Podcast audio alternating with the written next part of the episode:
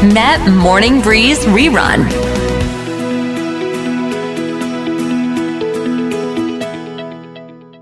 เรามาต้อนรับคุณแพทย์ภาววิทย์กลิ่นประทุมกันค่ะ สวัสดีคุณแพทย์ค่ะ ครับ สวัสดีครับ คุณบุฟเป้เป็นอย่างไรบ้างคะ เช้านี้ไม่ร้อนเนาะ ก็ใช้ได้ใช้ได้ ใช้ได้นะคะฉ่ำๆสบายๆเดี๋ยวพรุ่งนี้ก็ได้หยุดกันแต่เราไม่หยุดนะคะ เราจะมาอัปเดตกันเกี่ยวกับเรื่องของการซื้อหุ้นนะคะ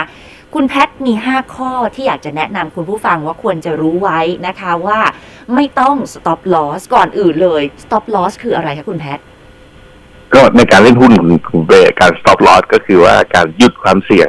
ค่ะนะครับ สมมุติว่าเราซื้อหุ้นเข้าไปแล้วเราก็ อ่าพอราคามันลงเนี่ยอืมมุดลงสักสิบเปอร์เซ็นเราก็ขายออกไปก่อน ค่ะ อ่า เพราะเพราะส่วนใหญ่เนี่ย หุ้นไม่ค่อยลงสิบเปอร์เซ็นค่ะมันจะไปลงบางทีมันลงห้าสิบเปอร์เซ็นต์คุณบุฟเป้อืมหรือบางทีมันลงเยอะกว่านั้น เยอะกว่าห้าสิบเปอร์เซ็นต์นั้นค่ะเวลาเรา stop loss เนี่ย มันก็ทำให้พูดง่ายๆการเสียหายลดลงอ่านะครับแต่ค่ะแต่มันมีปัญหาของการ stop loss คุณบุฟเป้คือ หลาย ๆ ครั้งบางคน stop loss ช้าเกินไปอื มมันกลายเป็มันนตว่ากไปแล้ว ใช่ใช่คุณบุฟเป้มันลงไปแล้ว มันลงไปจนแบบว่า จะเด้งกลับมาแล้วคุณบุฟเป้แล้วก็ค่อยไป stop loss โอ้อ่า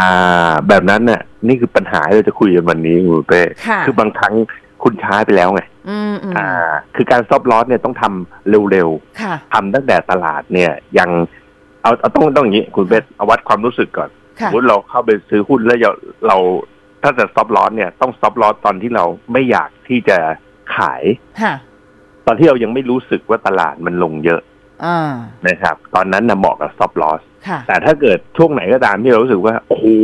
พอร์ตเราลงเละจนไม่ไหวแล้วอืมตรงนั้นไม่ใช่จุด stop loss แหละค่ะนะครับ ซึ่งผมรวบรวมมาให้ห้าข้ออ่าได้เลยได้เลย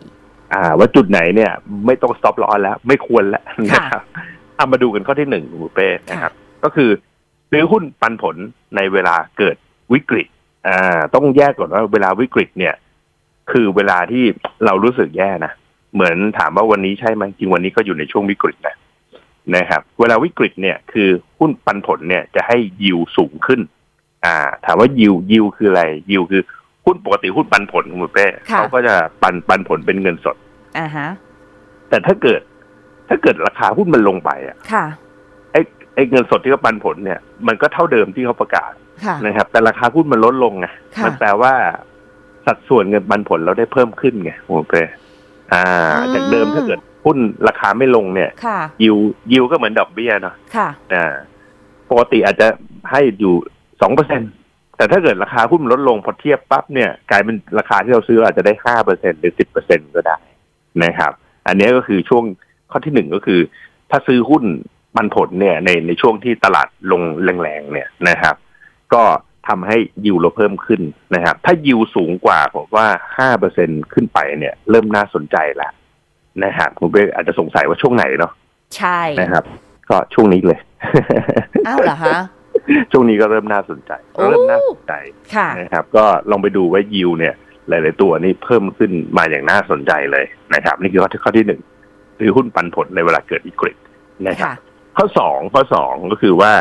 จุดไหนนี่ไม่ควรไม่ต้อง stop loss แล้วนะครับค่ะก็คือซื้อหุ้นราคาทราบอ่าราคาซากคือมันน้อยจนเหมือนซากศพอย่างนี้เหรอฮะแง่แง่เอาอย่างนี้อย่างนี้คือ ราคาสร้างในภาษาของหุ้นก็คือว่าถูกกว่าพื้นฐานของบริษัทคุณเป้นะครับถามว่าพื้นฐานของบริษัทคืออะไรก็คือ ถูกกว่ายกตัวอย่างว่า ถูกกว่า สินทรัพย์ที่บริษัทมีนะครับ หรือเขาเรียกว่าหุ้นต่ำ book value นะครับ คือพวกแบบเนี้ย ถ้าเกิดถ้าเกิดบริษัทคือมันมีสองแบบนะคุณเป้แบบที่หนึ่งคือหุ้นต่ำ book value ที่บริษัทที่แบบว่า คือมันจะเจ๊งแล้วอะคุณเป้คือธุรกิจแบบไม่มียอดขายไม่มีกำไรแล้วอะไรแบบเนี้ย คือแบบว่าเป็นธุรกิจแย่ๆไอ้ไอ้แบบนั้นไม่ใช่นะไอ้แบบที่เราคุยกันตอนนี้ก็คือว่าเป็นธุรกิจที่ยัง ยังทำธุรกิจอยู่ดีนะธุรกิจก็ยังดีอยู่นะครับ มียอดค่ะขายที่ดีมีกำไรที่ดีนะครับ แต่เผอิญคนไม่ค่อยสนใจนะครับ พวกแบบเนี้ยก็จะเป็นหุ้นที่ราคาเนี่ยถูกมากๆนะครับบางครั้งถูกจนต่ำกว่า ต่ำกว่าสินทรัพย์ที่บริษัทถือครองพูดง่ายอืมๆนะครับ อ่า คือหลายๆครั้งเป็นแบบนั้นนะ ผมยกตัวอย่างเช่น อ่า เอาอย่างหุ้นอย่างพวกหุ้น พวกลงกันพวกเนี้ยนะครับ บางครั้งเนี่ยคุณเป้บางบางทีเนี่ยนะครับ เอาง่ายๆว่าคุณเป้วันเนี้ยจะไปเปิดลงกลั่น น้ำมันเนาะต้องไปขอไลเส้นรัฐบาลใช่ไหมขอไลเส้นการทำลงกลั่น เออแล้วก็ใช้เงินเป็นแบบ โอ้โหวุแสนล้านนะครับ นี่คือต้นทุนบริษัทนะซื้อเครื่องจักรมาสมมติแสนล้าน แต่วันเนี้ยบางบริษัทเนี่ย ไอ้ต้นทุนมาแสนล้าน แต่ว่าคุณสามารถซื้อหุ้นในราคาที่บางทีห้าหมื่นล้านคุณเป้ ค่ะ อ่า เพราะอะไรเพราะว่า ราคาหุ้นมันลงไงคุณเป้ราคาหุ้นมันลงชั่วคราวนะคนก็แบบว่าบางทีคนว่าโอ้เดี๋ยวนี้ คนไม่ใช้แล้วธุรกิจลงลงกงลงกันเขาใช้รถไฟฟ้าถูกไหมคุณเป้นะครับ แต่เราลืมไปว่าเฮ้ยในในระยะเวลากว่าที่ทุกคนจะใช้รถไฟฟ้าทั้งโลกเนี่ย แล้วไม่ใช้น้ำมันเนี่ยมันอีกนานมากนะดังนั้นพวกเนี้ยมันก็จะมีส่วนต่างอยู่ นะครับ เราก็จะได้บางช่วงเวลาเนี่ยอย่างที่ผมบอกเนี่ยถ้าซื้อหุ้นราคาต่ำกว่าบุ๊กราคาสร้างในธุรกิจที่ยังโอเคนะที่ยังโอเค ไม่ไม่คืออาจจะไม่ธุรกิจที่เป็นธุรกิจที่รุ่งโรจน์นะแต่เป็นธุรกิจที่ยังสามารถที่จะ operate ได้ได้ต่อนะครับ อันเนี้ยอันนี้ก็คือว่าซื้อหุ้นในราคาสร้างในธุรกิจที่ดีนะครับ ก็ยังสามารถที่จะผมว่าสามารถซื้อแล้วก็ถือโดยที่ไม่ต้อง stop loss ได้ นะครับ ค่ะ ก็เดี๋ยวค่อยไปต่อกันอีกข้อที่เหลือกันในช่วงหน้านะคะ กลับมาแล้วค่ะคุณแพทย์ครับค่ะอะ มาสู่ข้อข้อที่ที่สามเหลือกันได้เลย อ่า ซื้อหุ้นแบบไม่ต้อง stop loss นะครับ ก็คือ ข้อที่สามคือซื้อหุ้นเป็นพอร์ตแบบกระจายเท่า ๆกันนะครับ คือการซื้อแบบเนี้ยก็คือคล้าย ๆ ซื้อเป็นเหมือนเรา manage พอร์ตเหมือนผู้จัดการกองทุนส่วนตัวของเราเองนะครับ ก็คือ ยังไงคือซื้อหุ้นเป็นพอร์ตเนี่ยก็ยกตัวอย่างนะ สมมติคุณเป้ซื้อหุ้นทีละห้าตัวพร้อมกันค่ะคือไม่ได้พร้อมกันแต่หมายถึงว่า เราแบ่งเงินเนี่ยทั้งทั้งก้อนเราเนี่ยแบ่งเอาเป็นห้าส่วน อ่า แล้วซื้อหุ้นที่ราคาถูกนะครับ ซึ่งการการทำแบ่งเป็น portfolio แบบเนี้ยมันจะคล้ายๆ เหมือนที่เราเห็นกองทุนนะนะคุณบุฟเป้คือ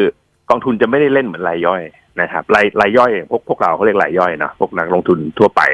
ส่วนกองทุนคือนักทุนสถาบันที่เขาบริหารเงินกองทุนที่เราไปซื้อกองทุนอะไรต่างๆเนี่ยคุณบุฟเป้พวกเนี้ย เวลาตลาดลงเนี่ยเขาก็ไม่ได้ขายหุ้นจนหมดถูกไหมคุณบุฟเป้เขาไม่ได้แบบว่า ไม่ไม่เหมือนเราอะของเราพอตลาดลงแย่ๆแล้วก็ขายล้างพอร์ตโอ้โหขาดทุนกันเละเทะเนาะอันค่ะนี้ต่างกันก็คือว่า manage ให้พูดง่ายตลอดเวลามีหุ้นนะครับ ซึ่งแบบเนี้ยมันต้องใช้การกระจายความเสี่ยงก็คือคุยกันก็คือตั้งแต่ห้าตัวขึ้นไปนะครับ หรือสิบตัวก็ได้นะครับ คือการซื้อแบบเนี้ยคือพูดง่ายคือแต่ละตัวที่มันลงมาเนี่ย มันก็ไม่ทำให้พอร์ตเราแบบเจ๊งได้นะครับ คือการกระจายความเสี่ยงแบบเนี้ยก็ช่วยให้เราเนี่ยสามารถที่จะ คือพูดง่ายสามารถถือในเวลาเกิดวิกฤตนะครับซึ่งซึ่งหลายคนไม่ค่อยได้ทำนะครับ ก็เป็นอันหนึ่งที่ผมว่าเหมาะกับนักลงทุนเนาะแล้วฝึกฝึกฝนในการที่เราสร้างพอร์ตแล้วบริหารพอร์ตเนี่ยเหมือนเราอะเสเสมือนเราเป็นผู้จัดการกองทุนของเราเองนะครับ เอามาข้อที่สี่ข้อที่สี่นะครับ ข้อที่สี่ก็คือว่าแบบนี้ก็แนะนำสำหรับรายย่อยเหมือนกันนะครับซื้อแบบไม่ต้อง stop loss ซื้อยังไง ข้อที่สี่คือซื้อหุ้นแบบ DCA นะครับ DCA เนี่ยก็คือ dollar cost average เนาะก็คือว่าถามว่าหมายความว่าไง หมายความว่าเราซื้อเท่าๆกันทุกเดือน ยกตัวอย่างคุณเป้อยากซื้อหุ้นค่ะใช่ไหมคุณเป้มีเงิน แต่คุณเป้บอกอืมอยากซื้อแบบ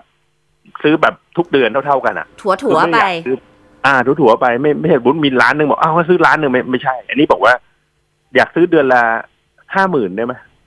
แล้วซื้อไปเรื่อยๆซื้อไปเรื่อยๆเดือนละห้าหมื่นห้าหมื่นแล้วแต่เรานะมันมันจริงๆ ผมว่าเริ่มตั้งแต่ขั้นต่ำเริ่มจากพันเดียวเนี่ยนะครับ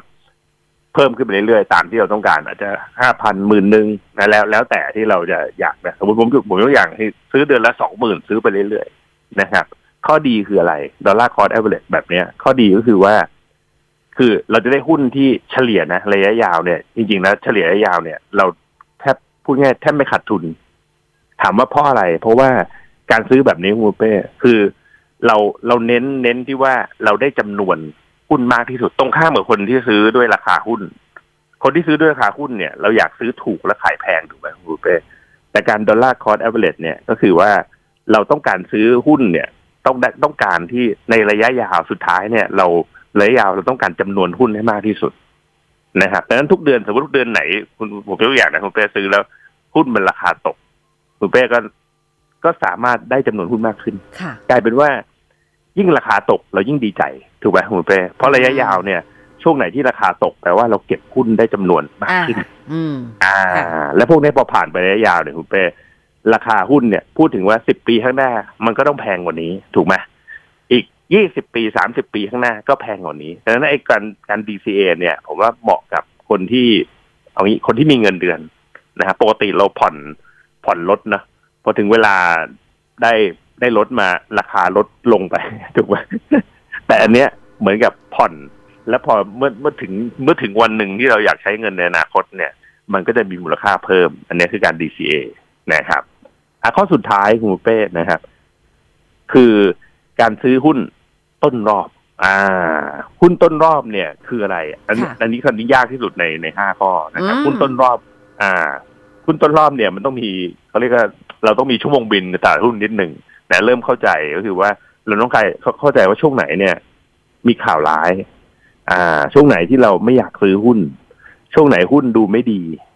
นะครับ แล้วก็ดูกราฟหุ้นให้เป็นคือไอ้ไอ้องค์ประกอบเหล่านี้เอามาเป็นองค์ประกอบประกอบกับ กราฟราคาหุ้น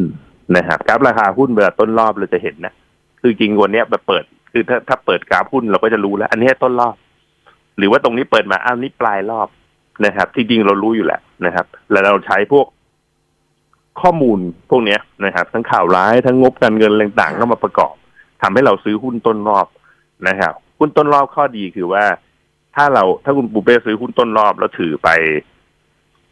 ถือระยะยาวอะนะสองสามปีขึ้นไปเนี่ยค่ะโอ้มีโอกาสได้เป็นเท่าตัวได้เกินร้อยเปอร์เซ็นตนะครับอืมอันนี้คือลักษณะของหุ้นต้นรอบนะครับ แต่แต่ว่าอย่างเงี้ยหุ้นต้นรอบบางครั้งเนี่ยพอซื้อเสร็จเนี่ย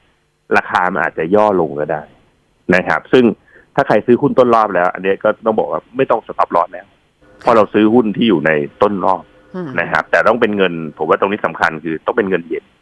นะครับ อ่าเงินเย็นก็คือเงินที่เราไม่ไม่ไม่ร้อนนะอ่า ก็คือเหมือนแบบว่าถ้าเราต้องรีบไม่ได้ใช้ใช้อะสักห้าปีหกปีอะไรอย่างเงี้ยนะไม่แบบเออมารีบใช้หมุนเวียนหมดแล้วสำหรับ5ข้อนี้ แต่ปูเป้คิดว่าคุณผู้ฟังน่าจะมีคำถามเพิ่มเติมคุณแพทย์เกี่ยวกับเรื่องของครับ stop loss นี่แหละ ฉะนั้นนี่คือโอกาสของคุณแล้วนะคะ โทรมาสอบถามได้เลยกับคุณแพทย์เกี่ยวกับเรื่องของการ stop loss ในหุ้นที่คุณแบบเอ๊ะสงสัยว่าดิฉันควร หรือว่าว่าผมควรจะแบบทำ stop loss ไหมนะคะ โทรมาได้เลยที่เบอร์นี้ 022451843 ค่ะ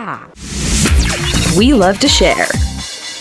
เราได้สายจากคุณผู้ฟังมาแล้ว สวัสดีค่ะ สวัสดีค่ะค่ะ ชื่อคุณอะไรคะบีบีค่ะ อีกอีกสักทีได้ไหมคะบีบีค่ะ คุณปูเป้ คุณ VB ค่ะบีบีค่ะ ค่ะ คุณ BB เชิญเลยวันนี้อยากจะถามคุณแพทย์เกี่ยวกับเรื่อง stop loss อย่างไรบ้างคะ สวัสดีค่ะคุณแพทย์ ครับ สวัสดีครับ ค่ะ เอ่อที่คุณแพทย์อธิบายมาคือหมายความว่าเราอะถือหุ้นไว้แล้ว เราซื้อไว้แล้ว แล้วกำลังพิจารณาหุ้นในพอร์ตเราว่า เอ๊ะ ตัวไหนควร stop ตัวไหนไม่ควร stop อย่างนี้ถูกไหมครับ ก็จริงๆ stop loss ก็คือเป็นเป็นเป็นพูพูดง่ายว่าเราเรามักจะทำในตอนที่ผิดเวลาเนาะนะครับวันวันนี้ก็เลยมาค่ะมามาสรุปว่า เอ๊ะช่วงไหนจริง ๆอะซื้อช่วงไหนมันไม่ต้อง stop loss นะครับอ๋อเหมือนวันเนี้ยอ่า เราพิจารเราก็ณานั่งตัดูวว่าใหม่ทุกที่อย่างกำลังจะซื้อ อ่า ใช่ใช่ใช่คือคนส่วนใหญ่บางทีเราเราสต็อปลอสในเวลาที่มันไม่น่าสต็อปแล้วนะครับ อันเนี้ยก็คือต้องต้องดูนะครับ แล้ววันนี้คุณบีบีอยากถามเรื่องอะไรครับ